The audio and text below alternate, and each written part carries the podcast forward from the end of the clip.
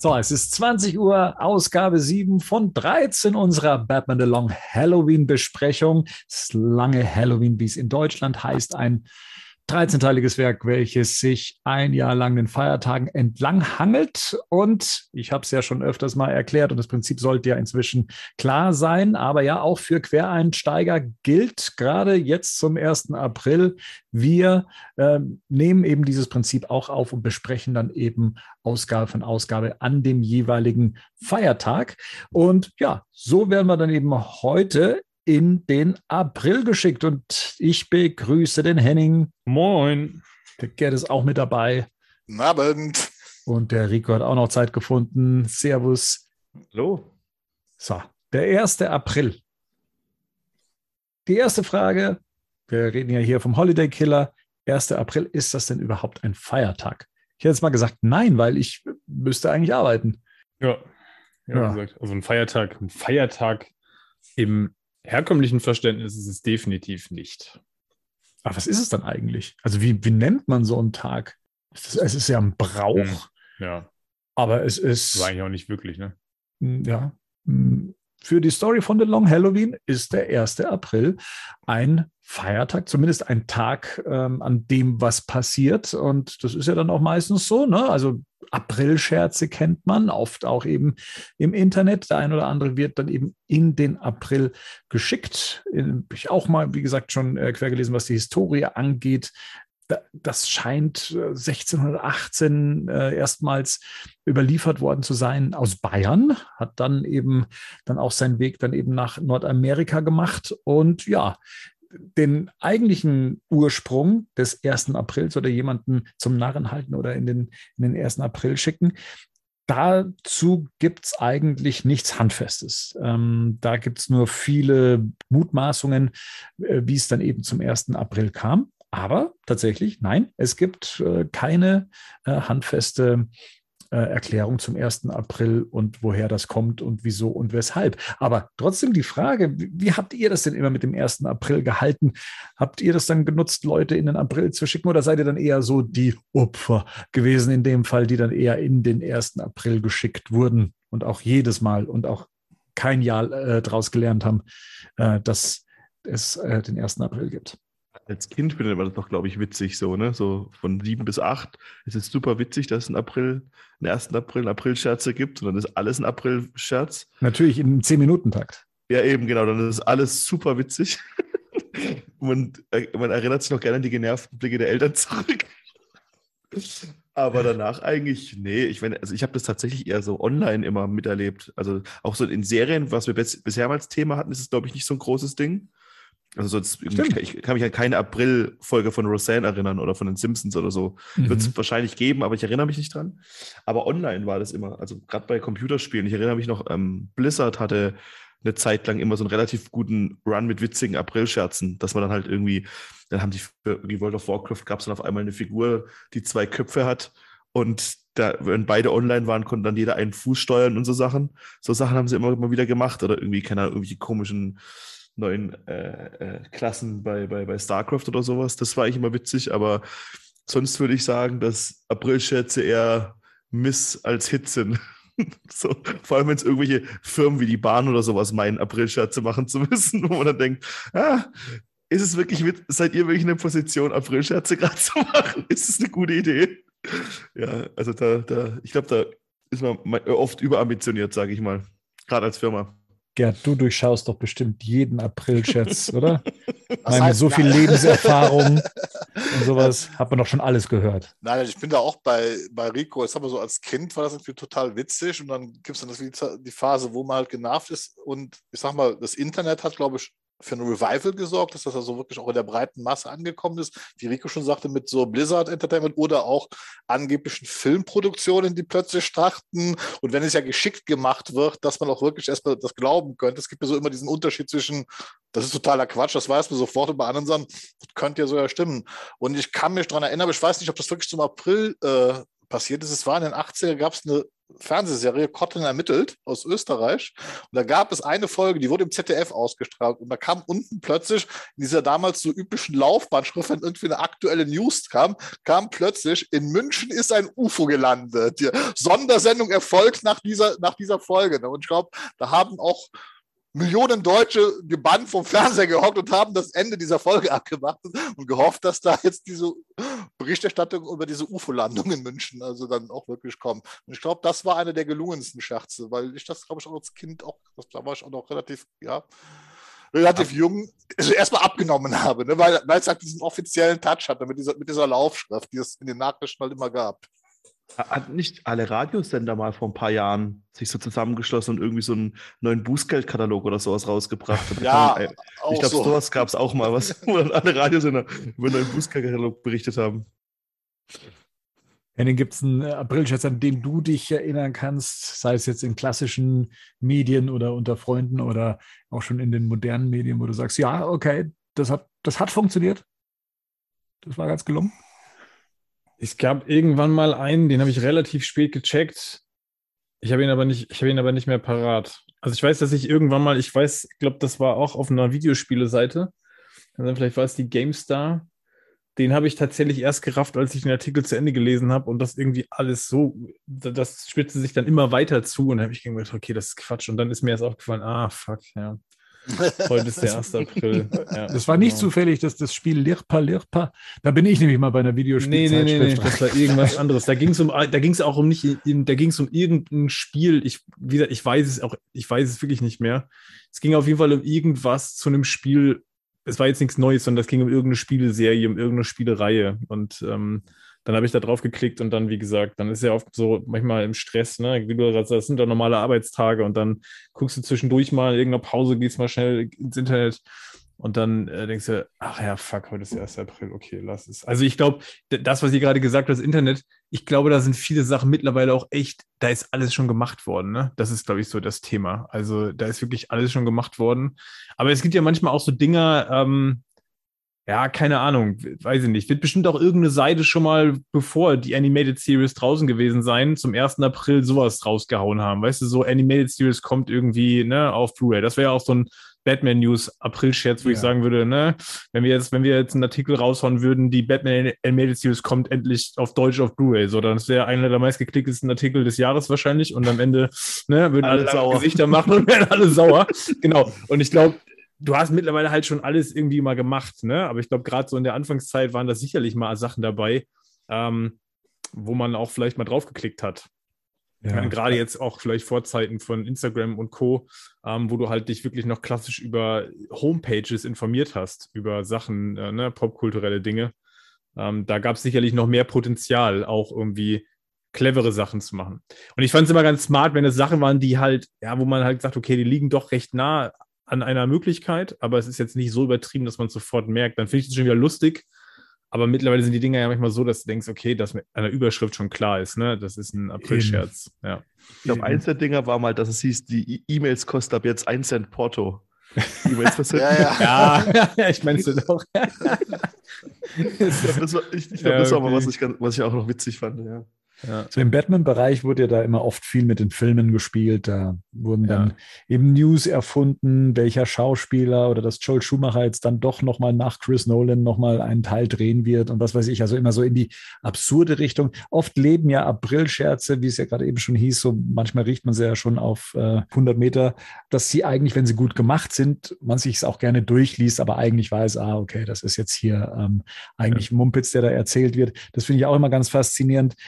Allerdings, wenn man so in diesem News-Business ist, ne, dann kriegt man irgendwann mal so ein, so ein Gespür für, ah, okay, hier stimmt irgendwas nicht. Ähm, es gibt ja auch genug Fake News da draußen, die nichts mit dem 1. April zu tun haben. Und ähm, dann kann man eigentlich einen kaum noch irgendwie mit den ähm, ja, 1. April-Scherzen im Batman-Bereich dann eigentlich täuschen. Ähm, zumal sie ja auch immer noch so eine kleine ähm, humoreske Komponente dann auch haben. Deswegen bei Batman News haben wir sowas auch eigentlich nie gemacht. Also es ist nicht so, dass ich es mir nicht auch nicht schon mal vorgenommen hätte. Ich glaube, ich habe das zeitlich immer irgendwie verpeilt und bin dann wieder mal an der eigenen, an der eigenen Qualität oder an den eigenen Erwartungen dann auch äh, gescheitert, das dann umzusetzen. Ja, und Batman News mäßig, wie gesagt, haben wir da nichts gemacht. Ich habe es einmal probiert im Batman Forum mit dem Scherz, dass Batman hält die Welt im Atem ähm, nochmal äh, neu verfilmt werden sollte. Äh, also ein Remake aufgrund äh, eines, es gab ja damals dieses Special äh, zu äh, Return to the Batcave und genau dazu soll, äh, aufgrund des großen Erfolgs hat man äh, eben sich entschlossen, nochmal den Kultfilm aus den 60er Jahren zu remaken. Auch Adam West und Burt Ward wären dafür nicht zu, äh, zurückgekehrt, äh, sondern wären als Cameo-Auftritt geplant gewesen. Und was das Ganze dann unterstreichen sollte, war ein Bild ähm, aus dem Film, also von den Dreharbeiten. Und das war eine Szene von einem Helikopter mit äh, einem Hai, der dann praktisch nach dem Helikopter schnappt. Ähm, also einer Szene, die man ja auch so aus Batman hält die Welt im Atem kennt. Ihr merkt schon an meiner Erzählweise, so lustig ist es gar nicht. Ähm, und deswegen habe ich Bild jetzt aber sehen. das Bild, das Bild gibt es leider nicht mehr aus Gründen. Ganz witzig finde ich bei den Aprilschätzen ja, also gerade im Gaming-Bereich, da gibt es ja durchaus einige, die dann irgendwann Realität wurden, ne? Also das ist ja auch so eine, das sind ja auch so Sachen. Ich meine, du sagst wie Pokémon Go oder Far Cry 3 Blood Dragon, das waren ja ursprünglich auch in Aprilscherze. Genau. Wo dann die Community so darauf reagiert haben, dass man immer gesagt hat, okay, das hat Potenzial oder das würden die Leute sogar tatsächlich sehen wollen. Das kann man ja heute fast schon zu Marktforschungszwecken benutzen. Ne? Haust mhm. so ein mhm. Ding raus ohne relativ große Gefahr, wenn's, wenn die das, wenn die Leute da entsprechend darauf reagieren. Äh, Im negativen Sinne kannst du immer noch sagen, April-Scherz war halt nicht gelungen. Wenn die Leute das cool finden, kannst du dir überlegen, hat das vielleicht Potenzial, um wirklich realisiert zu werden? Auch nochmal spannend. Ja, und wie gesagt, der 1. April ist jetzt auch Thema für das lange Halloween, für die jetzige Ausgabe. Äh, blicken wir nochmal ganz kurz zurück, was wir zuletzt hatten. Das war das St. Patrick's Day. Wenn man da was mitnimmt, da haben wir äh, Sophia Falconi kennengelernt, ne? diese äh, sehr gut äh, statuierte äh, Figur, die Tochter des Paten Carmine der Römer Falconi. Und ähm, ja, äh, Bruce Wayne wurde aus den Fängen von Poison, Poison Ivy befreit von Catwoman. Das war eigentlich so der Stand zuletzt. Und ja, jetzt sind wir schon einen Monat weitergerückt und haben den 1. April. So, wir schlagen wir unsere Hefte und Bücher auf. Wir starten mit dem Cover, oder? Erstmal mit dem, was wir haben. Also wir haben, ähm, ich habe hier die E-Harper Edition, wir haben die deutsche und englische Fassungen, wir haben Neuübersetzungen mit am Start und ja, wir haben äh, Cover. Und wenn wir jetzt uns zum Beispiel das Cover von äh, der E-Harper Ausgabe anschauen, dann haben wir hier Batman mit einer Knarre in der Hand ja, also EHPA hat sich da eher an Comic-Panels bedient, als dass man einfach die grandiosen Cover benutzt, die ähm, eh schon von den Künstlern ja. angefertigt wurden.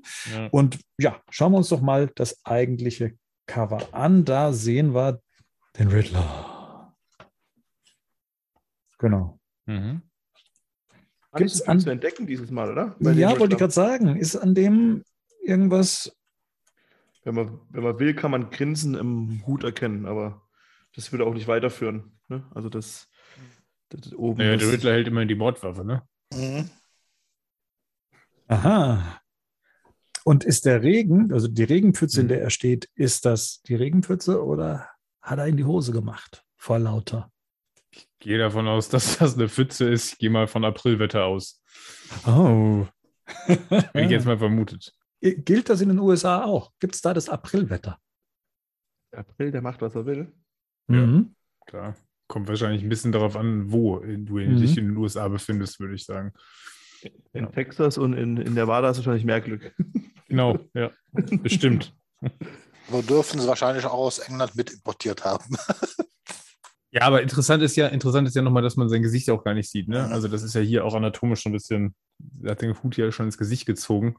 Und äh, was Rico gerade sagte, ich glaube, dass es hier kein ähm, Zufall ist, dass es wie so ein Grinsen aussieht. Weil er halt das macht in dem Ding, was er, für was er da ist, halt Spaß dran am, am Rätsel lösen. Ja. Aber da kennst du dich besser mit aus. Nee, klar, aber ich glaube, das ist auf jeden Fall so, ne? Also das ist ja das, dafür ist er in der, das kommen wir gleich dazu, dafür ist er ja da, er soll das Rätsel ja quasi lösen. Man, man Mhm. weiß ja nicht, quasi noch nicht, wer es ist. Das Gesicht ist verdeckt, die Mütze ist, der Hut ist runtergezogen, er gibt immer mit dem Fragezeichen und ich meine quasi mit der, mit der Krempe, ne? So eine Art Gesicht. Ähm, das Gesicht ist aber hauptsächlich das Fragezeichen. Ich finde halt, das Ding mit der Mordwaffe ist nochmal spannend. Also es ist ein schönes Cover, finde ich. Mhm. Ich wollte gerade sagen, Und er tänzelt so ein bisschen, ne? Ich finde, das hat so ein bisschen was von äh, Gene Kelly. das war auch so Sing, Singing in the Rain. Sing in Ja. Rain, genau, so sieht das auch aus, finde ich. Also das, äh, ja. Aber gut, okay, gehen wir rein. Genau. Äh, vielleicht noch kurz davor. Wir befinden uns ja von der Entstehung her, ich glaube, im Jahr 97. Ja. Das heißt, ähm, die letzte große mediale Präsenz dürfte der Riddler 1995 mit äh, Jim Carreys Interpretation in Batman Forever ähm, abgegeben haben. Und äh, waren natürlich auch zu der Zeit schon in der, ähm, von der Animated Series ähm, einem breiteren Publikum dann auch bekannt.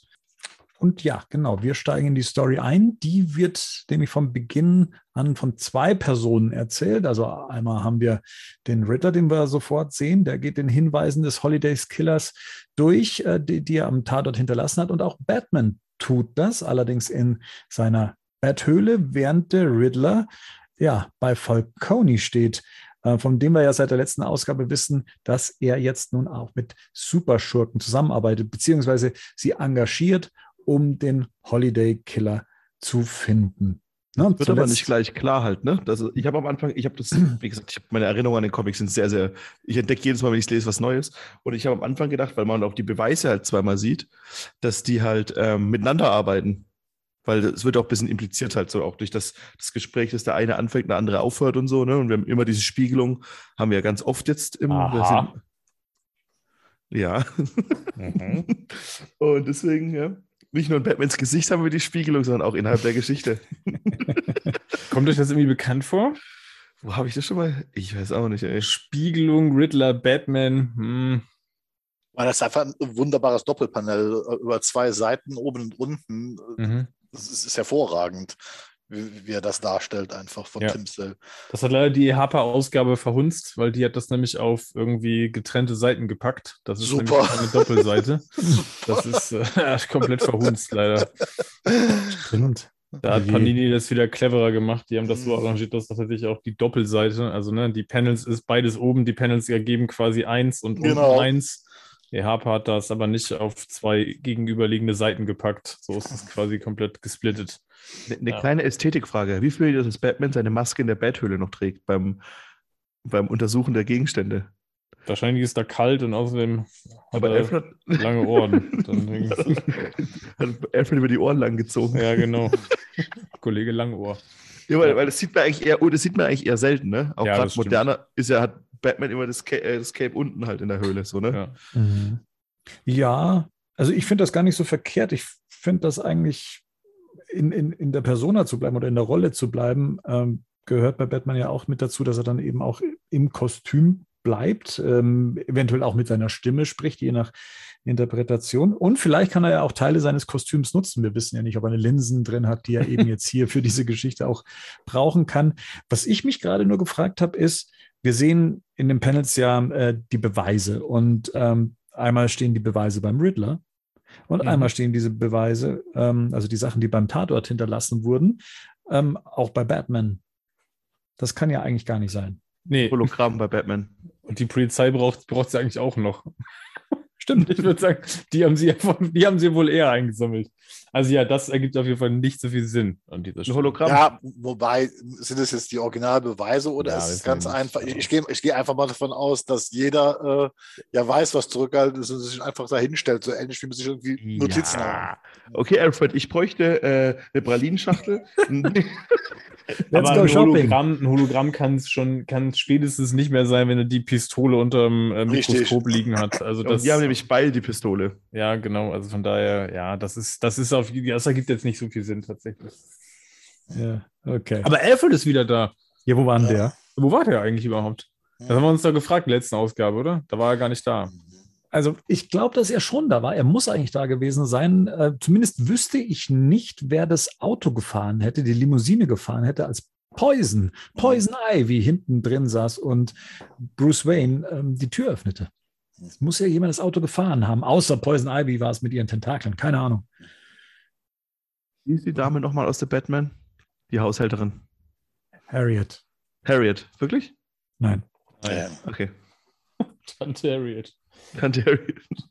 Aber gut, das heißt, wir gehen davon, Alfred war da, hat aber einfach zugeguckt die ganze Zeit, wie Bruce sich komisch verhalten hat, weil er unter dem Einfluss von Poison Ivy stand. Egal, okay, das werden wir jetzt auch nicht mehr aufnehmen. Nein, das war- Äh, Okay, Alfred war auf jeden Fall nicht zu sehen und jetzt ist er da.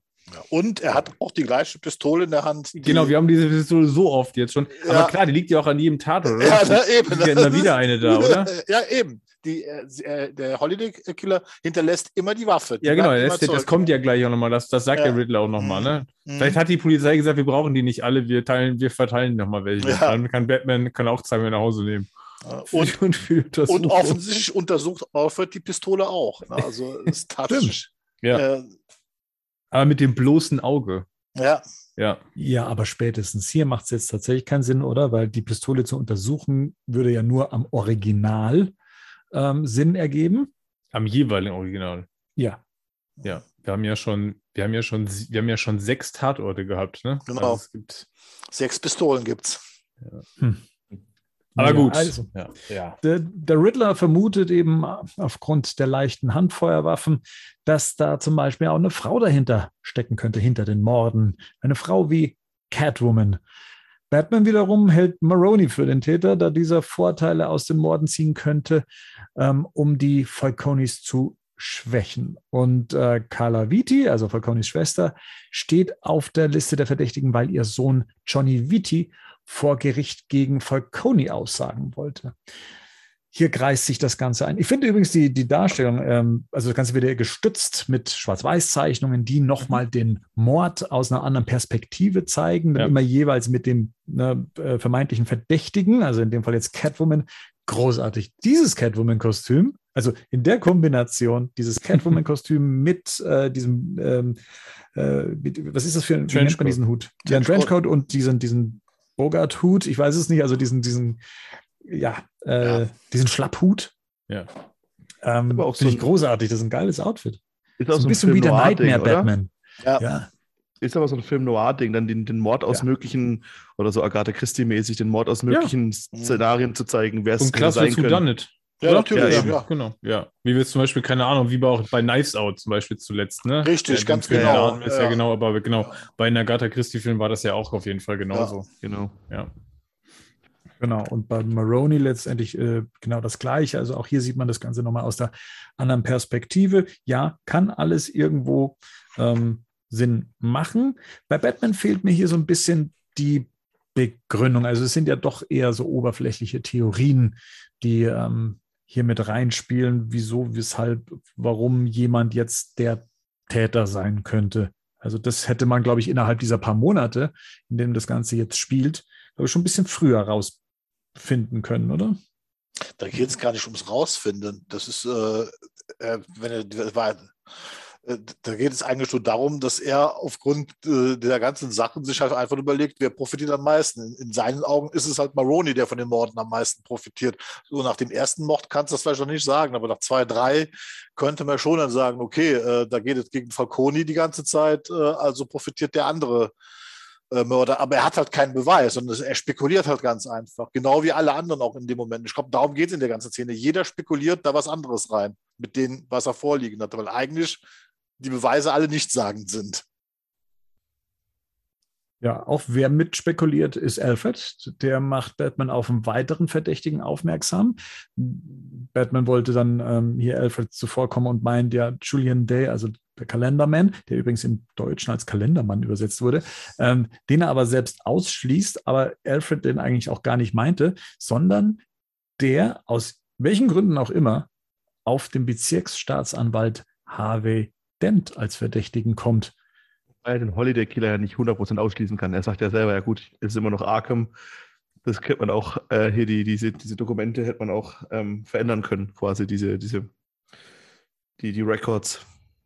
Sagt er ja noch davor dazu. Batman führt ja einen Monolog in dem Moment und sagt ja, es könnte auch, er kann es eigentlich sein, aber wir sind immer noch in Arkham. vielleicht war es doch die, die, die, die, die Dokumentation könnte auch gefälscht worden sein. Und dann kommt ja erst Alfred und meint, ja, wahrscheinlich, ja, bringt eigentlich den, den wir am meisten vermuten, auch selber als Leser, oder? Bringt Alfred ins Spiel.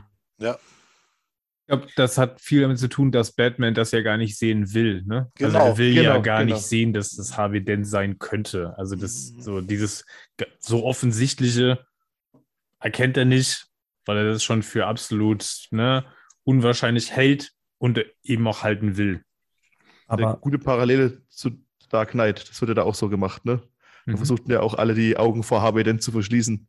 Ja, also verschließen, also dafür muss man ja auch schon einiges gesehen bzw. mitbekommen haben. Und das, was uns jetzt hier gezeigt wird, also ähm, die, die, die Sprüche von, von Harvey Dent oder dass er mit nassen Haaren zu seiner Frau nach Hause kommt, das sind jetzt Sachen, von denen ich jetzt mal ausgehe, dass das Alfred nicht mitbekommen hat, um jetzt daraus dann äh, zu sagen, hey, der, der ist eine zwielichtige Gestalt.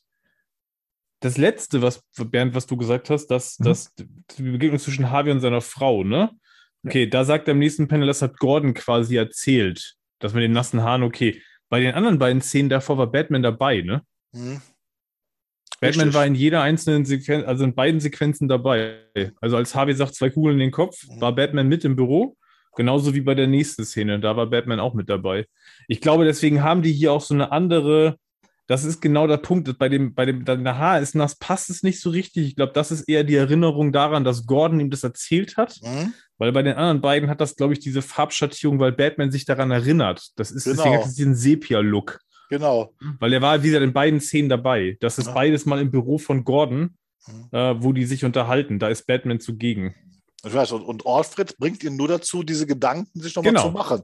Genau. Weil, weil er eben, und wie gesagt, und das ist halt wieder dieser Spiegel, weil Alfred halt sieht, was Bruce Wayne Batman Genau. schon gemacht hat und sagt, dann kann der das eventuell auch Und man machen. kann sich das so richtig schön filmisch vorstellen, wie Ja. das in einem Film ne, stattfinden würde. So, ich krieg den Hinweis so, ne, Ja. und den meinte ich gar nicht, ich meinte eigentlich Dent. Ja. Und plötzlich geht im Kopf das los und der Film spielt sich Genau. ab. Ne, und man würde diese Szenen so als Montagen nacheinander schneiden. Richtig. Ähm, und das finde ich ist ja auch oft, also das wird ja in Noir-Filmen relativ häufig gemacht. Mhm. wenn es um Auflösung geht, ne? dass das nochmal so, als auch für den Zuschauer nochmal so rekapituliert wird und ich quasi bei dem Denkprozess das ja dann auch visualisiert kriege. Das finde ich super schön gemacht hier.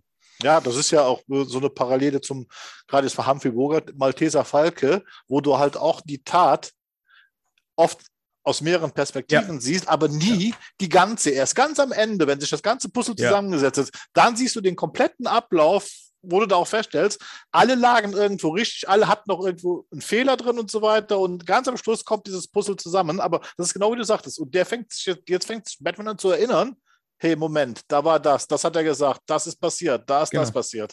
Und Ja. dann hat Gordon noch gesagt, ah, okay, und dann passt das irgendwie, ne? Und dann bilde ich daraus quasi die nächste Theorie. Ja. Ja. Wir switchen zu einer, ja, nur zu einer Seite letztendlich in der Story, und zwar in das Büro von Harvey Dent. Der hat vor, Bruce Wayne verhaften zu lassen und Gordon fragt ihn, und jetzt kommen wir wieder in so eine äh, Übersetzungsmisere, ob er das entweder ernst meint oder ob er das auch wirklich durchziehen möchte. Beides wird mit äh, Nein beantwortet. Ähm, aber falls Bruce Wayne im Dienst des Römerimperiums steht, hat er alles, was ihm blüht, auch verdient. Der Spion steht ganz unauffällig auch im Büro. Stimmt. ja. Vernon ist auch da, genau. Ja. Ja. Also äh, Bruce Wayne soll verhaftet werden, weil Harvey Dent davon ausgeht, dass Bruce Wayne etwas mit Falcone zu tun hat. Muss Oder die davon ja ausgehen. zumindest. Ne? Also er muss ja, das ist ja das gerade, der hat er ja, war ja Bruce Wayne effektiv. Er hat ja mit dem zusammengearbeitet, auch wenn er es nicht freiwillig gemacht hat. Mhm. Sollen wir es noch zum 400. Mal eigentlich sagen, dass Harvey Dents Gesicht nur halb zu sehen ist? Ja. Und auch wieder grün, ne? Das Ja. ist auch so, das ist auch so geil einfach. Ja. Dass das, was quasi noch zu sehen ist, äh, durch, Ja. die, durch die Scha also das, was im Licht der, Lime der Lamellen quasi noch zu sehen ist, ist auch wieder so grün. ja, Ja, ja, also. Und auch selbst wenn du ein bisschen mehr von dieser Hälfte siehst, kommt dieses Grüne oder die Schatten sind dann so extrem oben, ne, dass es wieder wie Narben aussieht sofort. Ja. Das ist alles so, ja, Und auch da ist Vernon ganz unauffällig im Bild links ja, im Panel. So geil, dass der da immer am Rand steht. So ein bisschen so wie dieses, wo ist Ja. Walter? Kennt ihr ja, das? Where's ja, Wally? Where's Diese Wally? Suchbilder. Ja. Sagen, ja. doch, Wo das ist war- Vernon? Wo ist, spielen noch Long Halloween, jetzt immer noch, wo ist Vernon? genau. Ja. Hm. Aber das Interessante finde ich, dass das hier nicht weitergeht. Ne? Also deswegen, Ja. während du hast gesagt, nur eine Seite. Also im Prinzip wird hier so der Plot ein Stück weitergezogen, aber auch nicht so richtig. Also Ist Ja, halt so da- filmisch so ein bisschen halt so, ne? Wie wir, äh, Ja. wir, wir werden jetzt alle Banken gleichzeitig Mhm. ähm, kontrollieren und dann sind die Banken halt leer quasi so, ne? Aber halt nur, du bist halt nur in der Szene davor. ja. Ja. Und es ist natürlich auch wieder so ein bisschen Spannungsaufbau und natürlich auch so Cliffhanger, ne? Weil ja. da steht alles, was jetzt, was ihm jetzt blüht, so, ne? Oder was ihm bevorsteht.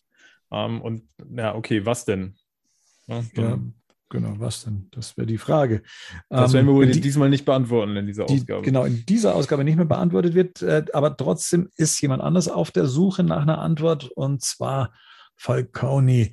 Mr. Nigma, äh, auch bekannt als eben der Riddler, sitzt bei ihm im Büro. Ebenfalls zugegen Sophia Falcone, die Tochter des Römers, also von der wir schon gesagt haben, ne, eine beeindruck beeindruckende Statur, bei der wir uns letztes Mal schon gefragt haben, was hat die denn eigentlich für Special Skills, dass die in so einem ähm, Hochsicherheitstrakt gefangen war. Ähm, ja Voll Quetschi. Quetschi machen. Sie können pressen. Ja. Sie kann sehr festpressen. Okay. also ist sie wegen Erpressung im Knast Oder gewesen? wegen Zerpressung. Oh, okay. Boom. Ich hab, ich, ich, ihr kennt doch Leute, die immer so wirklich so, die, diese, Teil davon gehört ja uns, von uns auch hier dazu, die so Puristen sind, die so wollen, okay, die Figuren müssen auf der großen Leinwand aussehen, wie hier auf dem Comic. Glaubt ihr, Matt Reeves hat Pete Glocke angefragt, ob der hier, ob der, Oder Otto. er könnte auch ein früher Otto sein, finde ich. ja, mit den roten Haaren, ich weiß nicht, ob er früher von sieben Tage, sieben Ja, ja, Köpfe, so- ja, schon geil. sieht genau. exakt so aus. Aber ja, das, das Panel unten links, wie er dann auch noch so äh, mit den Mundwinkeln Ja, ja. nach unten verzogen guckt, das, ja, könnt, könnt auf, ja, äh, ja, könnte Pitglocke sein. Ähm, der Riddler, wie gesagt, der steht unter Druck. Äh, oh, oh, oh, ähm, der Jokes. ne? okay. also, Falcone zweifelt an Riddlers Theorien, die wir ganz am Anfang äh, gehört haben. Da bricht sich Und, den Kopf dran. Oh, Also, Sophia ne, nimmt ihn in die Mangel, also den Schädel, und ja, schafft es dann tatsächlich auf eine sehr unangenehme Weise, diesen zu drücken, soweit dass sogar Blut aus der Nase fließt. Also Mhm. da, da hört man es schon innerlich knacken. Ja. Ähm, und letztendlich stellt dann Fal- Falcone die ultimative Frage, wer ist Holiday? Und die Antwort des Riddlers, die dann alle erstmal verwirrt, ist Carmine Falcone. Ist eine Frage. Das ist viel wichtiger. ja. Seine Okay. Antwort ist eine Frage. Ne? Also, ja. Typisch schön Riddler. Mhm. Ähm, und was ich, was ich ganz spannend finde, nochmal zu gucken, in welchem Kontext begegnet uns hier der Riddler. Ne, das wissen wir bis dato ja überhaupt nicht. Also bis dato äh, haben wir das Gefühl, er macht das für sich selber oder was macht er überhaupt? Ne? Welche Rolle hat er denn eigentlich überhaupt in dieser ganzen Geschichte, wenn das anfängt? Das weißt du ja am Anfang überhaupt nicht. Und Du siehst aber Jetzt- schon, wo er ist. am Anfang, Ja, also im zweiten Bild siehst du doch da, da auch da noch, ähm, da sieht man das Büro und dann sieht man Falcone und seine Tochter im Hintergrund. wo? Ist, ja, nachdem man den Tisch sieht, die beiden Ja, ja. Tische. Das stimmt. Das ist, äh, also er weiß auf jeden Fall, also erst bei Foucault, das äh, ist in der Seite Wenn danach. man Nach- Batman Alfred sieht, ist drüber. Hier, guck mal. ja, genau. Darüber ist das Panel, da ist er. Ja, ja, stimmt. Ja, ihr habt recht, richtig. Das habe ich, gar Er nicht- ist- das hab ich, das hab ich übersehen Ja. vorhin. Ja. Aber gut, trotzdem wissen wir da ja noch nicht, ne? Mhm. Ähm, er, genau, aber im Prinzip ist, ist finde ich trotzdem interessant, das ändert am Kontext nichts. Ich wollte da nur hinleiten, dass Mhm. der Kontext ja hier ist, dass er ja keine eigene Agenda hat, sondern dass er jetzt quasi in einem Auftrag hier ist. Ne? Also er ist wieder beauftragt und Falcone geht wieder einen Schritt weiter, nachdem er jetzt schon mal seine Regeln quasi eigentlich gebrochen hat, indem er ja Poison Ivy beauftragt hat. macht er jetzt den nächsten Deal, also und holt sich erneut Hilfe von den so Freaks, mit denen er eigentlich nichts zu tun haben will und der mit deren oder mit denen ja eigentlich auch sein Business oder seinesgleichen ja normalerweise Genau, keine eben. Kooperationen eingeht. Ne? Also man merkt an der Stelle auch, wie, wie verzweifelt ist jetzt Falcone eigentlich schon, ähm, weil jetzt Ja. holt er sich Hilfe vom Riddler. Ne? Das heißt Und- verzweifelt. Ich meine, wir haben alle auch den Batman im Hinterkopf, ne? Und da geht es auch einfach darum, okay, ich mache halt das, was mich halt so am meisten Macht halt führt, so, ne? Und da ist halt die Regeln, die eigentlich alle in unserem, in unserem Mob-Business gleichsetzen. Man redet nicht mit der Polizei und in dem Fall noch, man Ja. redet nicht mit Superschurken, ist ihm halt einfach egal. Ja, Ich genau. glaube nicht, dass er deswegen irgendwelche moralischen Skrupel Nee, hat. Ich da, glaub, nee, das glaube ich also, nicht. nee, aber das keine, also das wäre ja trotzdem so, du sagst, okay, weil zum Beispiel, wenn wir jetzt an der Dark Knight denken, das sind die ähm, Gangster Genau. ja verzweifelt. ja, So, aber ich glaube und, schon, und dass, deswegen, den- ja genau, und schalten deswegen halt den Joker ein. Ja, aber ich glaube, dass das ist ja, das ist ja, das hat ja mit Moral vielleicht auch gar nichts zu tun, zu Ja. sagen, ich mache keine Deals mit Superschurken, sondern einfach mit, das sind Freaks, das sind Bekloppte, auf die ist kein Verlass, ne? Weil die Spiel halten sich nicht, die halten sich nicht an Regeln, die sind auch nicht berechenbar, ne? Das ist ja, was du gerade sagst, Dark Knight das beste Beispiel. Also mit Genau. einem Joker kannst du keine Vereinbarung treffen, weil du den Joker nicht vorhersehen kannst, ne? Und hier genauso, wenn du da, deswegen geht, gehen die aber mit denen auch keine Deals ein, ne? Genau, wobei da halt, da ist es halt so, also zumindest, da würde ich einen Unterschied trotzdem sehen. Hier macht es halt nur Falcone und in The Dark Ja, ja, Knight ja, machen es halt klar. alle. Da, machen, Ja. das, da sind ja alle dafür, außer Gambit. Aber der hat auch nicht mehr arg viel mehr Chance danach. Nee, aber ich glaube schon, schon dass Falcone an dem Punkt hier ist, äh, nach dem, ich muss es unbedingt rausfinden und ich habe überhaupt keine Mittel und ich habe eigentlich keine Ja, okay. andere Wahl und ich muss mir jetzt hier von, jetzt muss ich mir schon von so einem, also ich glaube, Falcone wäre so ein Typ, der denken würde, Mann, jetzt muss ich mir schon von so einem Typen wie dem Riddler helfen lassen. Ja, ne? Mit Also, Sicherheit, ja. Auf der, an, auf der anderen Seite ist aber hier dann auch etwas, was auch ja Matt Reeves dann gemacht hat, was wir jetzt dann auch in dieser Bonusszene gehört haben. Er stellt den Ritter, also hier wird der Rittler als absoluter Niemand dargestellt, als eine Witzfigur. ja. Also der, der hier, also das sieht man auch in, den- in den Panels, in den ersten Panels, wo so halt, Ja. äh, der wird ganz, ist, er ist immer ganz klein, er wird von der Frau, kriegt den Kopf gepresst, also sie, sie, sie, bricht ihm ja. quasi, also beinahe den Schädel entzweit. Das heißt, und er hat, das kann ja auch dieses Rätsel nicht, sondern er hat das mit einer Frage, weil er auch nicht weiß, um was es Ja. geht. Und er wird eigentlich, Obwohl, das müssen wir nochmal aufgreifen, wenn wir am Ende ge- angekommen sind, wie schlecht seine Theorien dann vielleicht doch waren. So schlecht sind die gar nicht mal, ne? Die, die Hinweise, die er gibt. das, das, das ist ja der, der, der Witz bei der Sache. Er wird als Witzfigur dargestellt und die nehmen ihn auch gar nicht ernst. Nee, und, nee. Ne, und, das ist der Trick der Geschichte. Ne? und Ja. das ist wie wenn es jetzt die, ja, also das ist halt der Punkt. so, Ne? Das, ja. Ja, ich meine, gut, wie der dachte, ich meine, stell mir so einen Typen wie Falcone vor und dann kommt da so ein, ein Typ wie Riddler, so wie der da jetzt aussieht. Der kommt mit so, einer, mit so einem Aufzug da an, mit lauter Fragezeichen Ja. und mit einem Hut und ne, mit einer Fliege und ja. Aber- aber ist es, ist, es, ist es nur bei Hush so oder ist es generell bei DC-Schurken so, dass der Riddler nicht ähm, ganz so ernst genommen wird, dass er nicht auf der gleichen Ebene steht wie zum Beispiel der Joker oder weiß nicht, Harvey Dent wahrscheinlich ist auch eher ein Superbösewicht. Und äh, im- Hush-Film haben die das so gemacht, dass sie zum Schluss, dass es quasi, dass er quasi eher auf der Höhe von Ha- Harley Quinn und Handlangern ist und nicht auf der Höhe der, ah, der, der, der, der A-Lister, sage ich mal. Aber das ist ja immer schon ein Thema vom Riddler. Ne? Also, ja. Ja, aber das finde ich schon faszinierend, dass es darauf hinausläuft. Also wie- diese, diese Darstellung von dem und wie also, da wird auch nochmal deutlich, was Henning schon gesagt hat, wieder diese Machtstruktur. Du hast halt diesen Mob-Boss, Falcone, der ganz oben steht und diese Freaks sind halt für die immer noch Freaks oder sonst was, die halt in der Nahrungskette ganz unten steht und mit denen man eigentlich nichts zusammen macht. Aber in der Not muss man halt mal mit denen zusammenarbeiten, weil halt er auch weiter wissen will, worauf es hinausläuft. Aber irgendwie scheint Falcone diese Antwort jetzt äh, nicht wirklich weiterzubringen und lässt den Riddler leben. Das war so die erste Überraschung, äh, weil an und für sich kann er ja mit ihm nicht mehr wirklich viel anfangen und lässt ihn vor die Hintertür bringen oder setzen. Und ja, hier ne, eine kleine Achterbahn der Gefühle, denn die Szenerie, die wechselt jetzt in das uns mittlerweile aus ähm, ja, sechs Ausgaben bekannte Schwarz-Weiß-Erzählung, die uns dann schon signalisiert, okay, hier schlägt jetzt gleich der Holiday Killer zu. Im Regen kommt der auch mit Regenschirm und Pistole auf den Riddler zu und feuert unaufhaltsam auf Nigma. Doch dabei wird der Riddler zwar von vielen Schüssen eingekreist, getroffen wird er nicht. Und zurück bleiben der Regenschirm, die Waffe mit dem bekannten Schnulleraufsatz und ein verängstigter Riddler, dessen grüne Jacke und Hut die einzig farbigen Elemente des Bildes darstellen.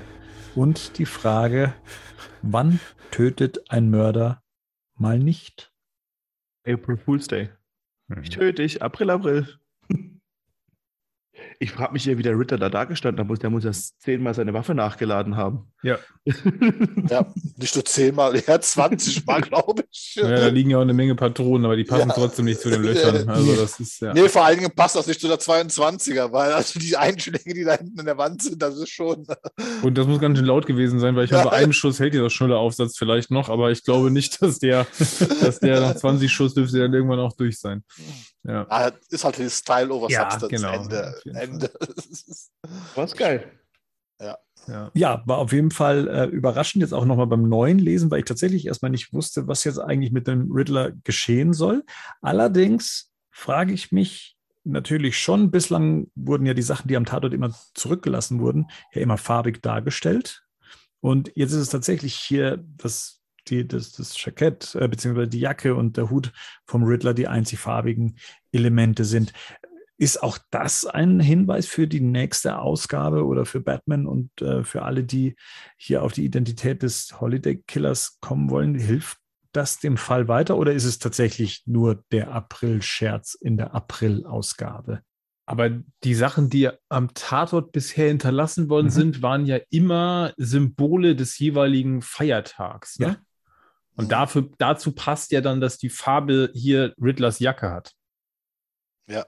Also den Regenschirm hätte man vielleicht noch farbig machen können, so ein bisschen in, wieder in Anspielung auf dieses Aprilwetter-Thema. Aber dadurch, dass die Jacke jetzt hier farbig ist, passt es natürlich mit den ganzen Fragezeichen und dieses Rätselding, äh, passt es zum April, zum Fool's Day. Fool, Yes. der Riddler ist halt grün. Ich meine, Und er ist Ne? ein Fool. und er ist ein Fool, zumindest hier so, wie wir ihn hier kennenlernen. Ja. Ne? Und offenbar, wie halt hier auf ihn draufgeblickt wird. Nein. Ja. Wäre jetzt mein, das wäre jetzt meine Theorie oder meine Also Vermutung. ich halte auch ihn für einen Hinweis. Und dass er halt nicht stirbt, dass am April Fool's Day keiner getötet wird.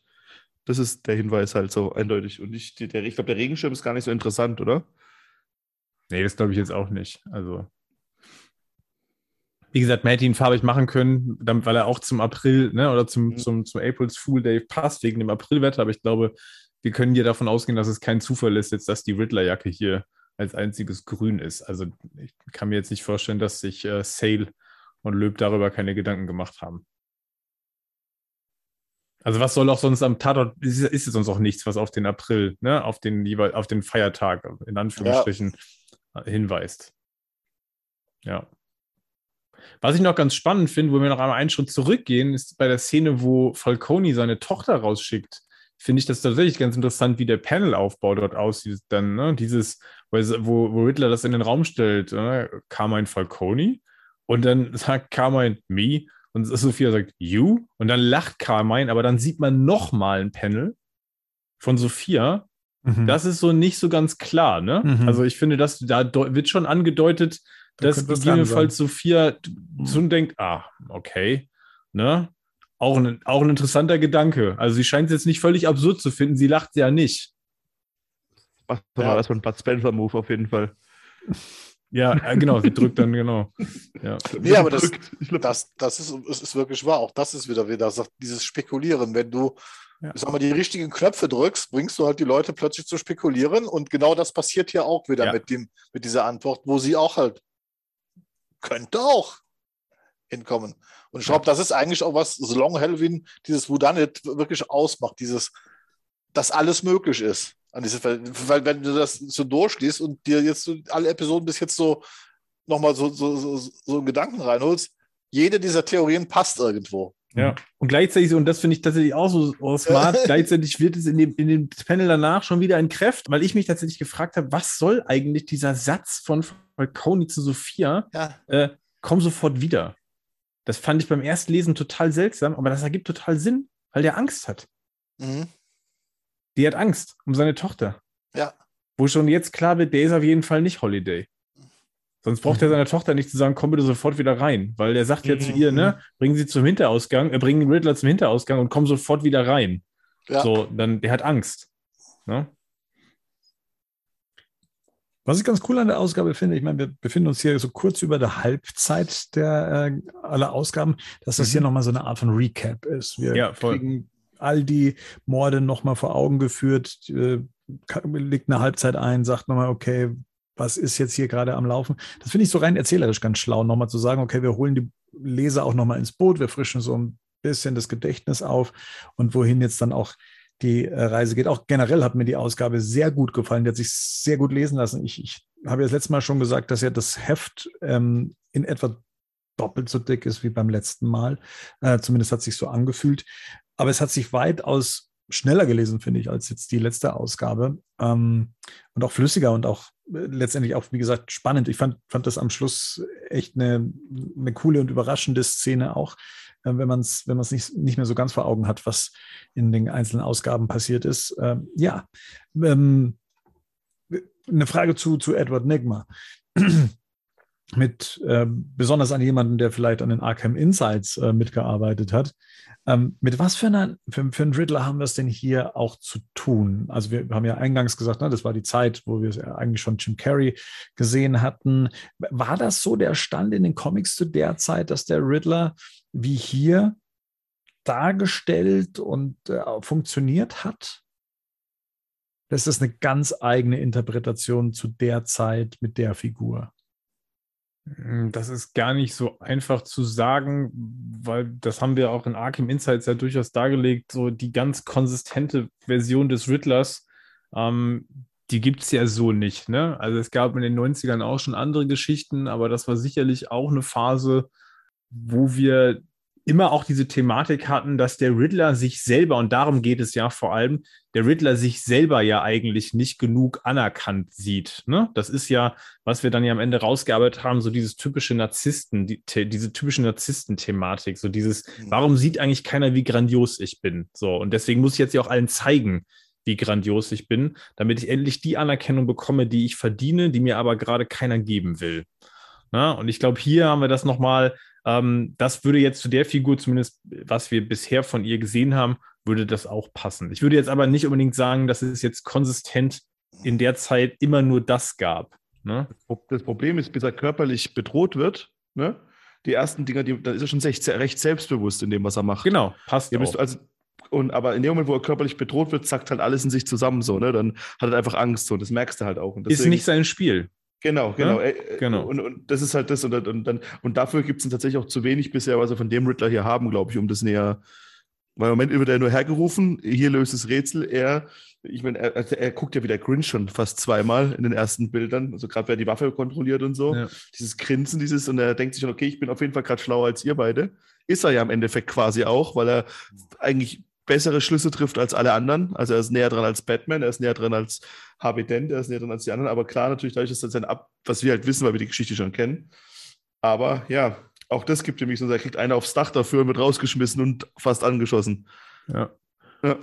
Ich glaube, diese Figur ist halt auch einfach so, so wie Henning gesagt, in Arkham Insights.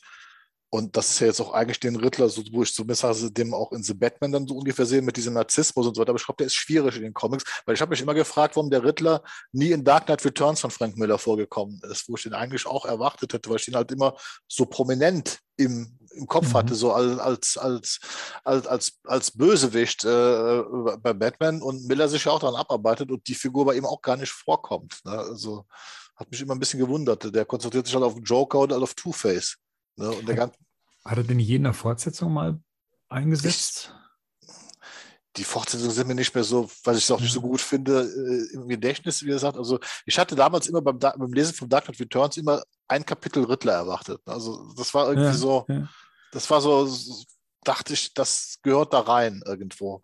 Und es gab, es gab mal Anfang der ich, das, die 90er, es gab in den 90ern mal den Versuch, den Riddler so ein bisschen auch so ernster, ne, in, ernster zu schreiben und damit, glaube ich, auch ein bisschen mehr Standing zu verleihen. Da ist man aber sehr schnell ähm, wieder zurück ins alte Muster verfallen. Spätestens dann mit Jim Carrey und der ganzen Darstellung ne, haben wir das dann ins völlig Groteske gezogen. Und dann gab es ja so Anfang der 2000er so diesen und in den, in den 2000er Jahren so diesen Versuch, okay, wir machen Riddler nochmal zum, zum Privatdetektiv. Das haben ja Mario und ich auch alles dann nochmal in dem Cast dargelegt. So richtig der Versuch oder die, dass, es, dass der, der Riddler zu so einer ernsthaft oder ernstzunehmenden Figur wird, das haben wir tatsächlich erst in den 2010er Jahren. Mhm. Und allerspätestens dann in der aus meiner Sicht bisher konsequentesten Umsetzung haben wir das dann bei ähm, Zero Year von Scott Snyder, Okay. wo er wirklich ein gefährlicher Typ ist. Also, Ah. ne, wo er die ganze Stadt unterjocht. Ne? Und wo er das erste Mal so eine, auch eine krasse, also wo er eine krasse Bedrohlichkeit kriegt und wo, glaube ich, wenn du, die- wenn du die Geschichte liest, würde niemand auf die Idee kommen, dass der Typ nicht auch ernst zu nehmen ist. Und auch bei, ähm, äh, ich habe gerade seinen Namen, oh Mann, Earth One, helfen wir mal gerade. Wer kann, wer kann denn dieses Rätsel für uns lösen? Jeff Johns. Mann, Ja, Mann, Jeff Mann, Johns, Jeff genau, Johns, Jeff ja, meine ja. Güte. Sag, sag doch Doomsday Clock, dann weiß ich es. Ja, Ja, genau. Also da kommt der Riddler ja auch nochmal vor ähm, und ist entsprechend da auch nochmal anders dargestellt. Aber wie gesagt, wir hatten sicherlich in den 90ern und jetzt bei, zur Zeit von Long Halloween war es jetzt nicht die Phase, wo der Riddler schon zu der, ähm, zu der Riege gehört von Figuren, äh, die man irgendwie super ernst nimmt oder die dann im Kosmos auch ne, in, ernst genommen werden.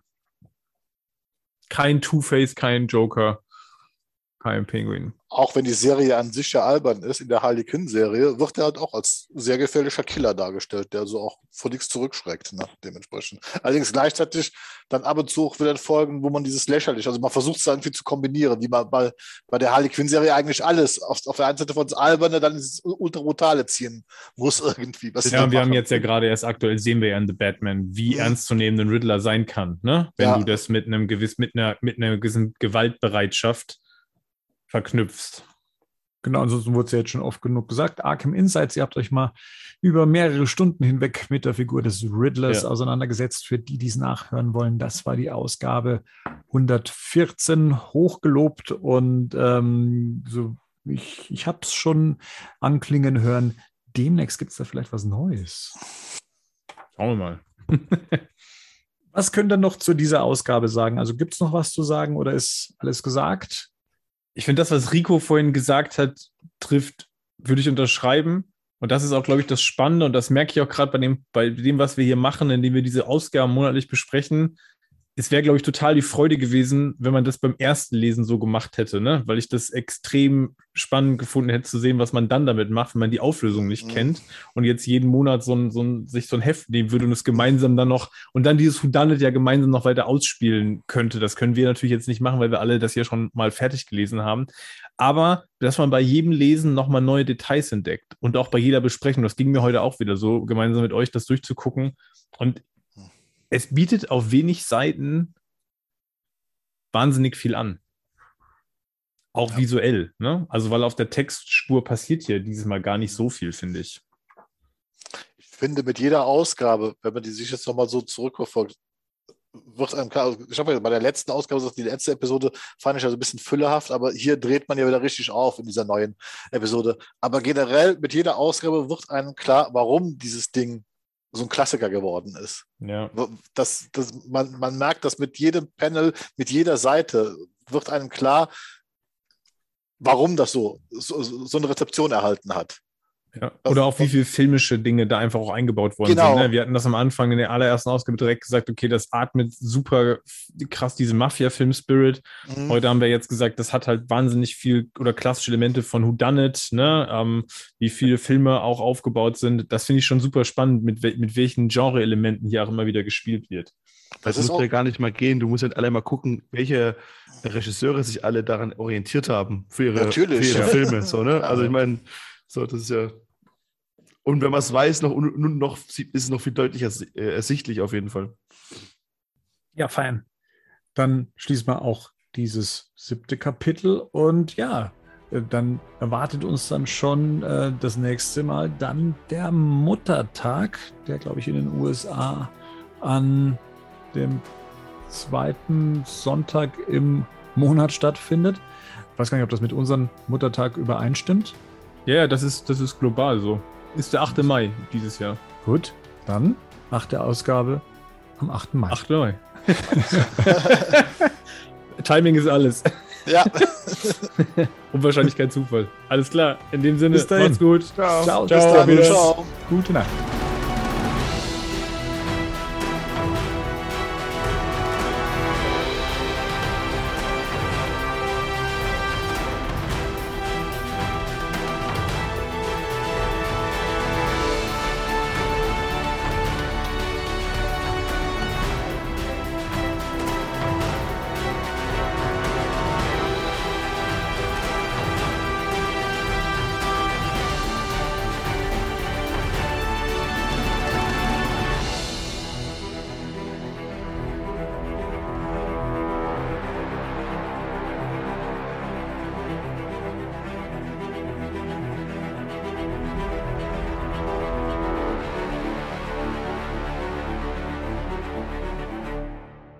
Batman News Badcast ist ein Podcast-Projekt von Fans für Fans. Batmannews.de und der Badcast stehen nicht in Verbindung mit Warner Bros. oder DC Comics.